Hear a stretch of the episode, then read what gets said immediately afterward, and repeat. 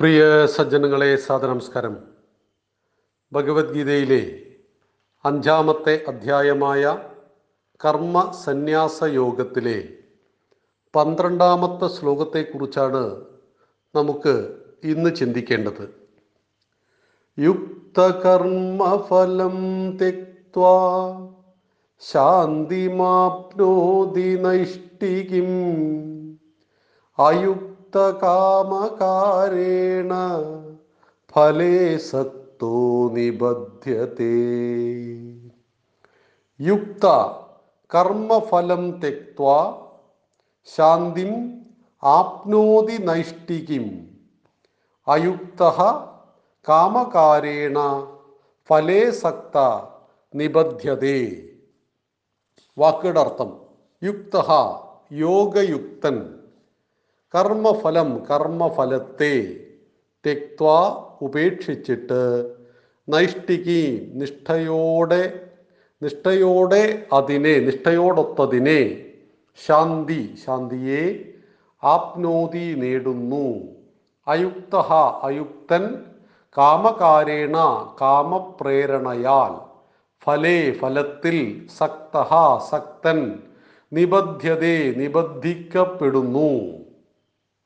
അർജുന, യോഗയുക്തൻ കർമ്മഫലത്തെ ത്യജിച്ച് നിഷ്ഠയോടൊത്ത ശാന്തിയെ പ്രാപിക്കുന്നു. അയുക്തനാകട്ടെ കാമപ്രേരണയാൽ ഫലാസക്തനായി നിബദ്ധിക്കപ്പെടുന്നു.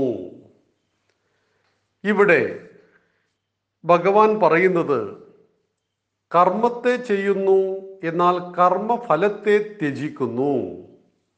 കർമ്മത്തിൽ മാത്രമേ അധികാരമുള്ളൂ, കർമ്മഫലത്തിൽ നിനക്കധികാരമില്ല എന്ന് പറഞ്ഞാൽ, കർമ്മഫലം ഈശ്വരേച്ഛയാണ്, അതെനിക്ക് ഭഗവാൻ നൽകേണ്ടതാണ് എന്ന ഭാവേന കർമ്മത്തെ ചെയ്യുന്ന, ഞാൻ ചെയ്യുന്ന കർമ്മങ്ങൾ ഈശ്വരീയ കർമ്മങ്ങൾ എന്ന ചിന്തയിൽ ചെയ്യുമ്പോൾ തീർച്ചയായിട്ടും അദ്ദേഹം ശാന്തിയെ പ്രാപിക്കുന്നു. നമുക്ക് കർമ്മത്തെ ചെയ്യുമ്പോൾ ചെയ്യുന്ന കർമ്മത്തെക്കാളേറെ കർമ്മഫലത്തെ ഇച്ഛിച്ചുകൊണ്ട് ചെയ്യുമ്പോൾ നാം പ്രതീക്ഷിച്ച രീതിയിലുള്ള ഫലം കിട്ടിയില്ല എങ്കിൽ അത് എന്തെന്നില്ലാത്ത അശാന്തിയെ നമുക്ക് നൽകുന്നുണ്ട്. ഇവിടെ യോഗയുക്തൻ കർമ്മത്തിൻ്റെ ഫലത്തെ ത്യജിച്ച് നിഷ്ഠയോടെ ശാന്തിയെ പ്രാപിക്കുമ്പോൾ, യുക്തനല്ലാത്തവൻ കാമപ്രേരണയാൽ, ആഗ്രഹങ്ങൾക്ക് പിന്നാലെയുള്ള ഓട്ടത്താൽ ഫലാസക്തനായി, ഫലത്തെ മാത്രം ആസക്തിയുള്ളവനായി അതിൽ നിബദ്ധിക്കപ്പെടുന്നു എന്ന് ഭഗവാൻ ഉപദേശിക്കുന്നു. ഇവിടെ എന്തിനാണ് അർജുനോട് ഇത്ര ഉപദേശങ്ങളെല്ലാം ഭഗവാൻ ചെയ്യുന്നത്? യുദ്ധഭൂമിയിൽ നിന്നും പിന്തിരിഞ്ഞോടുവാൻ ശ്രമിച്ച അർജുനോട് യുദ്ധം ചെയ്യൂ എന്ന് പറഞ്ഞാൽ പോരെ. ഇവിടെ നീ ഫലത്തെ ഇച്ഛിക്കാതെ യുദ്ധം ചെയ്യണം എന്ന് പറഞ്ഞാൽ രാജ്യം കിട്ടണ്ടേ? തീർച്ചയായിട്ടും തൻ്റെ ജ്യേഷ്ഠനായ യുധിഷ്ഠിരനെ രാജാവാക്കണ്ടേ? തൻ്റെ ഭാര്യയെ അപമാനിച്ച ദുശാസനെ കൊല്ലണ്ടേ? ഇങ്ങനെ അനേകം കർമ്മങ്ങൾ ചെയ്യുവാനുണ്ട് യുദ്ധഭൂമിയിൽ അർജുനന്. പക്ഷേ ഭഗവാൻ പറയുന്നത്, നീ കർമ്മഫലത്തെ മുഴുവൻ ഉപേക്ഷിച്ചുകൊണ്ട് കർമ്മത്തെ ചെയ്താൽ നീ ശാന്തിയെ പ്രാപിക്കും. ഇവിടെ നോക്കുക, അർജുനൻ കർമ്മത്തെ ചെയ്യുന്നു.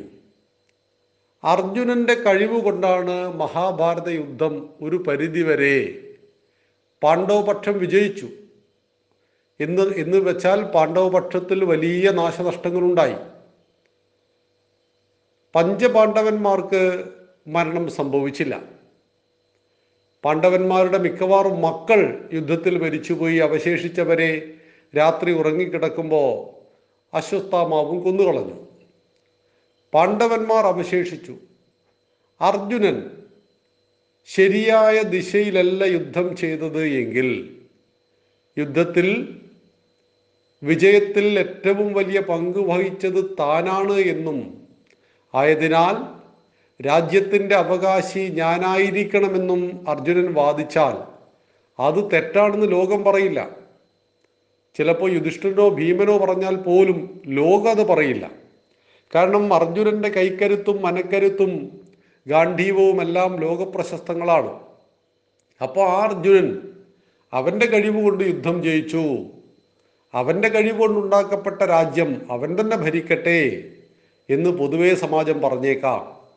ഇവിടെയാണ് ശരിയായ ധാർമ്മിക ബോധത്തെ ഭഗവാൻ പ്രദാനം ചെയ്യുന്നത്. അർജുന, ഈ സമയം, ഈ കാലഘട്ടം നിന്നെ ഏൽപ്പിച്ച ദൗത്യം യുദ്ധമാണ്. അത് ധർമ്മയുദ്ധമാണ്.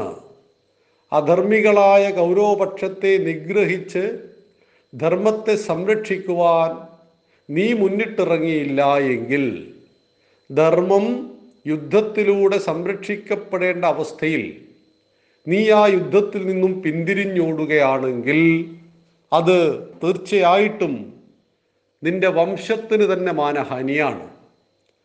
നമുക്കെപ്പോഴും സത്യത്തിൻ്റെ, സമാധാനത്തിൻ്റെ വഴിയിലൂടെ ധർമ്മത്തെ സംരക്ഷിക്കുവാൻ സാധ്യമല്ല. ധർമ്മം ആയുധത്തിലൂടെ സംരക്ഷിക്കേണ്ട സമയത്ത്, ശക്തിയിലൂടെ ധർമ്മം സംരക്ഷിക്കപ്പെടേണ്ട സമയത്ത് നമ്മൾ ശക്തി പ്രയോഗിക്കണം. നമുക്ക് പാകിസ്ഥാനെ തിരുത്താൻ സാധ്യമല്ല. എന്നാൽ പാകിസ്ഥാനിൽ നമ്മുടെ ശക്തി പ്രയോഗിക്കാം. അങ്ങനെയാണ് നമ്മുടെ സൈനികന്മാരെ കൊന്നപ്പോൾ നാം സർജിക്കൽ സ്ട്രൈക്കും ഒപ്പം അവൻ്റെ ഭൂമിയിലേക്ക് കടന്നു കയറി വ്യോമാക്രമണമെല്ലാം ഭാരതം നടത്തിയത്. ഭാരതം ഒരു പ്രശ്നത്തിന് ആരുമായിട്ടും ആഗ്രഹിക്കുന്നില്ല. പൊതുവെ നമ്മുടെ ആചാര്യന്മാരൊക്കെ പറയാറുണ്ട്, നന്നായിട്ട് ഡ്രൈവ് ചെയ്താൽ, ട്രാഫിക് നിയമങ്ങളെ പാലിച്ചുകൊണ്ട് നാം ഡ്രൈവ് ചെയ്താൽ 90% അപകടവും ഒഴിവാക്കിയെടുക്കാം. എന്നാൽ നമ്മളെപ്പോലെ കൃത്യമായി നിയമങ്ങളെ പാലിച്ചുകൊണ്ടായിരിക്കണം മറ്റുള്ളവരും വണ്ടി ഓടിക്കേണ്ടത്. അങ്ങനെ ഓടിക്കാത്ത 10% ആളുകൾ നമ്മുടെ വാഹനത്തിൻ്റെ മുകളിലേക്ക് വന്നു കയറിയാൽ നമുക്ക് അപകടം പറ്റും. അത് നമ്മുടെ നിയന്ത്രണത്തിലല്ല. ഭാരതം കരുതുന്നു എല്ലാവരും നല്ലവരാണ് എന്ന്, എല്ലാവരും ശാന്തിയെ പ്രദാനം ചെയ്യുന്നുണ്ട് എന്ന്, എല്ലാവരും തന്നെ പോലെ എല്ലാവരെ മതങ്ങളെയും സ്നേഹിക്കുന്ന, എല്ലാവരെയും ഉൾക്കൊള്ളുന്ന വിശാല മനസ്കതയുണ്ട് എന്ന് ഭാരതം വിശ്വസിക്കുന്നു, അല്ലെങ്കിൽ തെറ്റിദ്ധരിച്ചു പോയിരിക്കുന്നു. മതങ്ങൾക്ക് ഈ സ്വഭാവമേ ഇല്ല. അതുകൊണ്ട് തന്നെ ഭാരതത്തിന് ശാന്തിയെ ലഭിക്കുന്നില്ല. ഭാരതം ലോകത്തിന് ശാന്തിയെ നൽകുന്നു, പക്ഷേ തിരിച്ച് പലപ്പോഴും ഭാരതത്തിന് ശാന്തി ലഭിക്കുന്നുമില്ല. എന്തുകൊണ്ടാണ്? എപ്പോഴാണോ ശക്തിയുടെ ഭാഷ ഉപയോഗിച്ചുകൊണ്ട് അധർമ്മത്തെ നിഗ്രഹിക്കേണ്ടത്, അവിടെ ആയുധം തന്നെ ഉപയോഗിക്കണം. പൊതുവെ നമ്മൾ പറയാറുണ്ട്, വെട്ടാൻ വരുന്ന പോത്തിനോട് വേദം പറയരുത് എന്ന്. അത് വെട്ടാൻ വരികയാണ്, കൊല്ലാൻ വരികയാണ്, അതിനോട് വേദാന്തം നടക്കില്ല. അവിടെ ശക്തിയും ആയുധവുമേ നടക്കുള്ളൂ. ഇവിടെ അർജുനനോട് പറയുന്നു, അർജുന, നീ കർമ്മഫലത്തെ ത്യജിച്ചുകൊണ്ട് നീ കർമ്മത്തെ ചെയ്യണം. എന്തുകൊണ്ടാണ്?